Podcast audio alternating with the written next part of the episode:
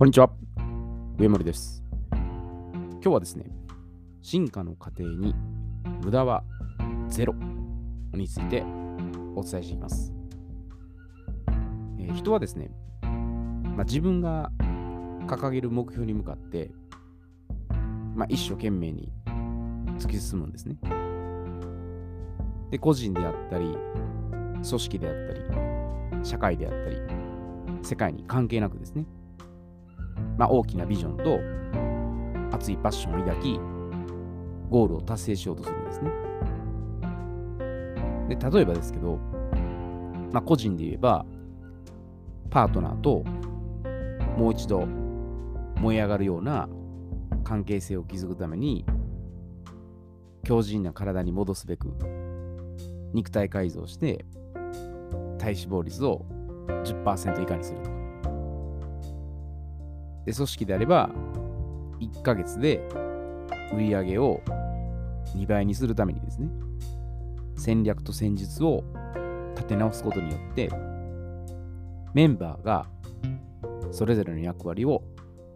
果たせるようにしていくと。で社会であれば、まあ、子供から高齢者までですね、地域の方々がみんな笑顔で喜んでもらえるように、週末までにですね、面白いイベント企画を構想して、まあ、1週間後に実施するとか。で世界であれば、まあ、全世界でですね、心身ともに健康的で充実したライフスタイルが送れるようにですね、食事であったり、運動であったり、心構えですね、すべて本質に基づいたプログラムを提供するとか。まあ、ポジティブな視点にフォーカスして、まあ、理想に近づけようと邁進するんですね。でもしかしですけど、すべてがですね、順調に右肩上がりで、もういいこと尽くしの状態にはならないんです。むしろ、苦難困難に遭遇して、逆境に立たされることもあるんですね。で、さっきの例で言えば、個人ですよね、これ。パートナーにいいところを見せようと、必死にトレーニングに励むも、ミスコミュニケーションからですね、すれ違いが起こり、関係にひびが入るとか。で、組織で言えば、チームに葉っぱをかけようと、課題を少し厳しめに設定するとですね、もうメンバーから猛反発を食らってですね、で、ぐちゃぐちゃになって、組織としてのまとまりがなくなるとか。で、社会の面で言えば、まあ子供とか高齢者のために貢献しようとすると、余計なおせっかはいらないというふうに言われてですね、もう企画が頓挫して、振り出しに戻ってですね、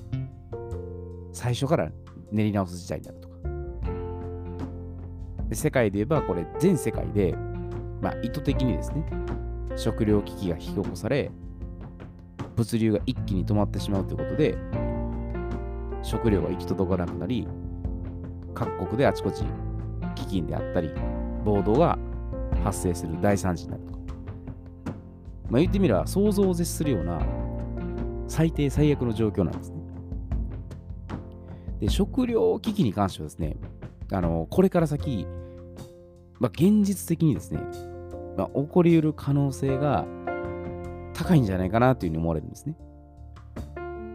で、まあ、支配者層がですね、まあ、意図的に演出して、まあ、一般人ですね、遺伝子組み換え食品とか、まあ、培養肉ですね、最近これよく言われてますけど、まあ、これを大量に配布するんじゃないかなっていう、きな臭い匂いがプンプンするんです。で、連中は、まあ、健康に被害のないですね、良質な食事をとって、一般市民は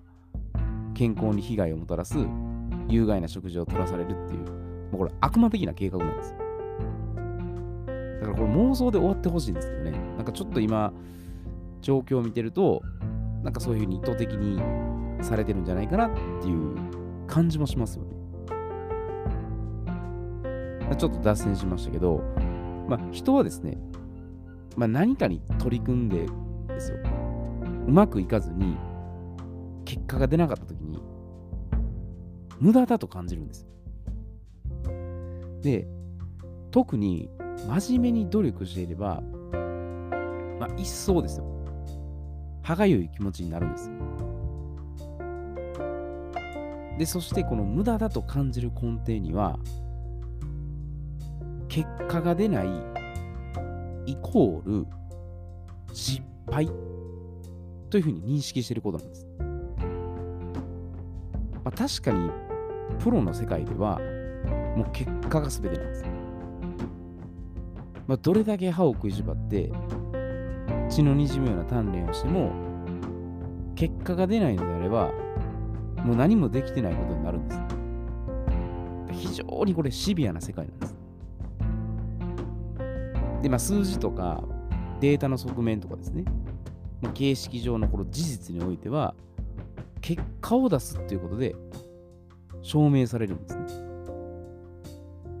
まあ、口先で綺麗事とか理想論ばっかり言うよりかはですね、目に見える形で表せるってことで信用されるようになるんです。まあ、とはいえ一時的に偶然ですよ。結果が出る場合もあるんです。だから未来永劫ずっと続くとは言い切れないですね。で、これはあのビジネスでも、まあ、スポーツにおいてもですね、あの熟練者ほどやっぱわきまえてるんです。ちょっと良かったからって、ずっと続くとはやっぱ限らないですね。たまたまっていうことの方が、可能性的には多いかもしれないですね。で、まあ、その現代社会ではですね、まあ、失敗とか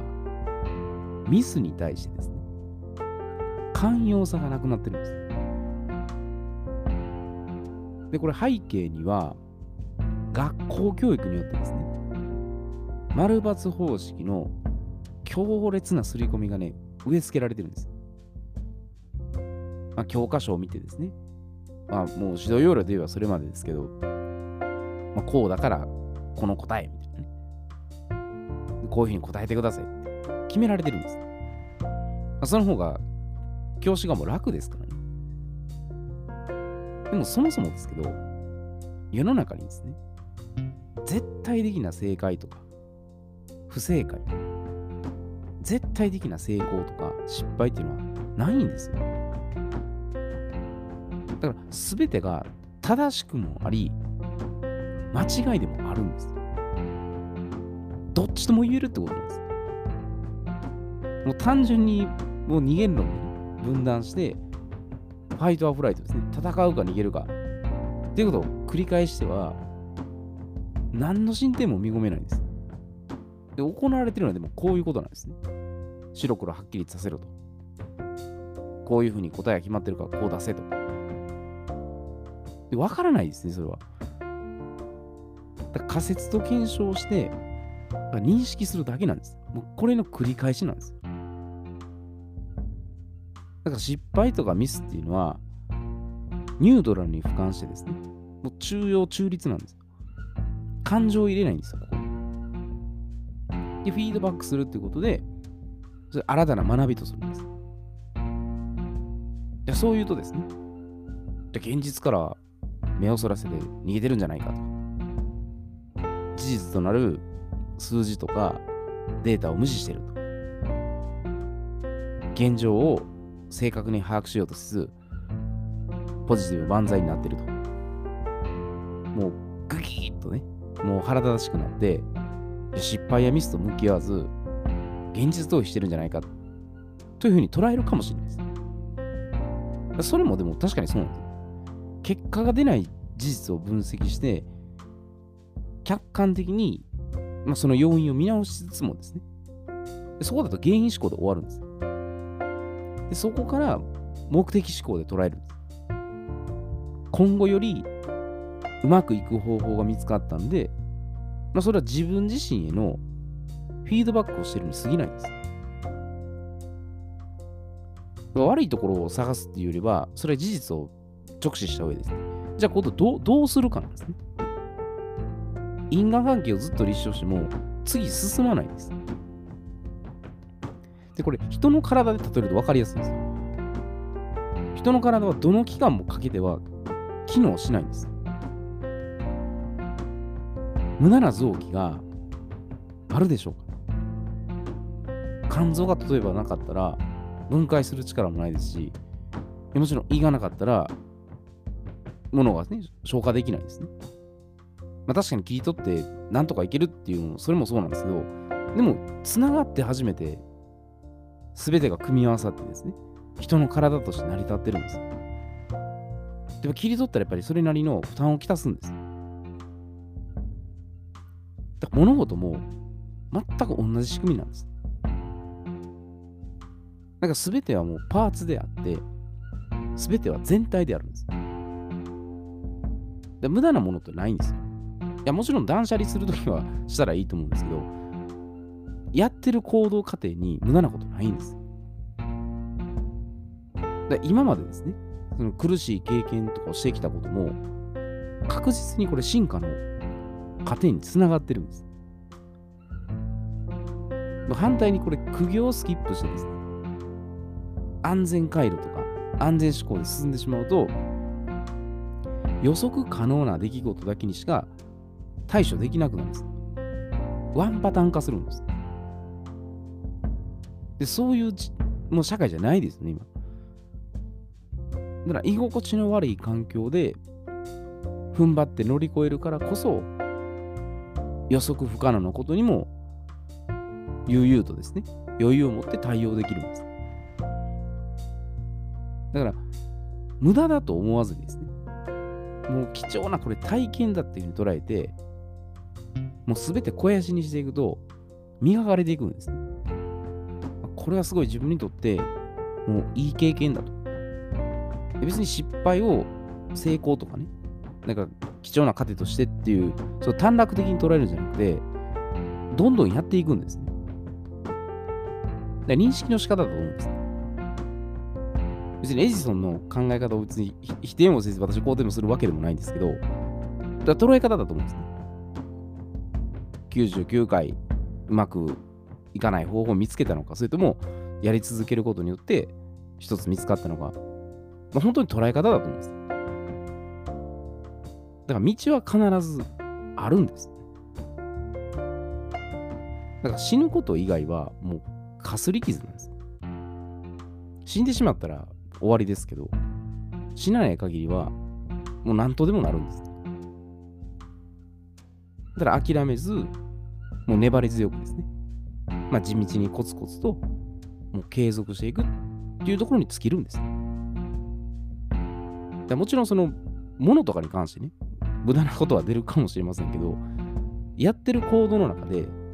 無駄っていうのはゼロなんです。回り道でちょっとあれやって損だったかなっていうところも実はつながってるんですね。あの経験があったからこういうふうに活かせてるっていう、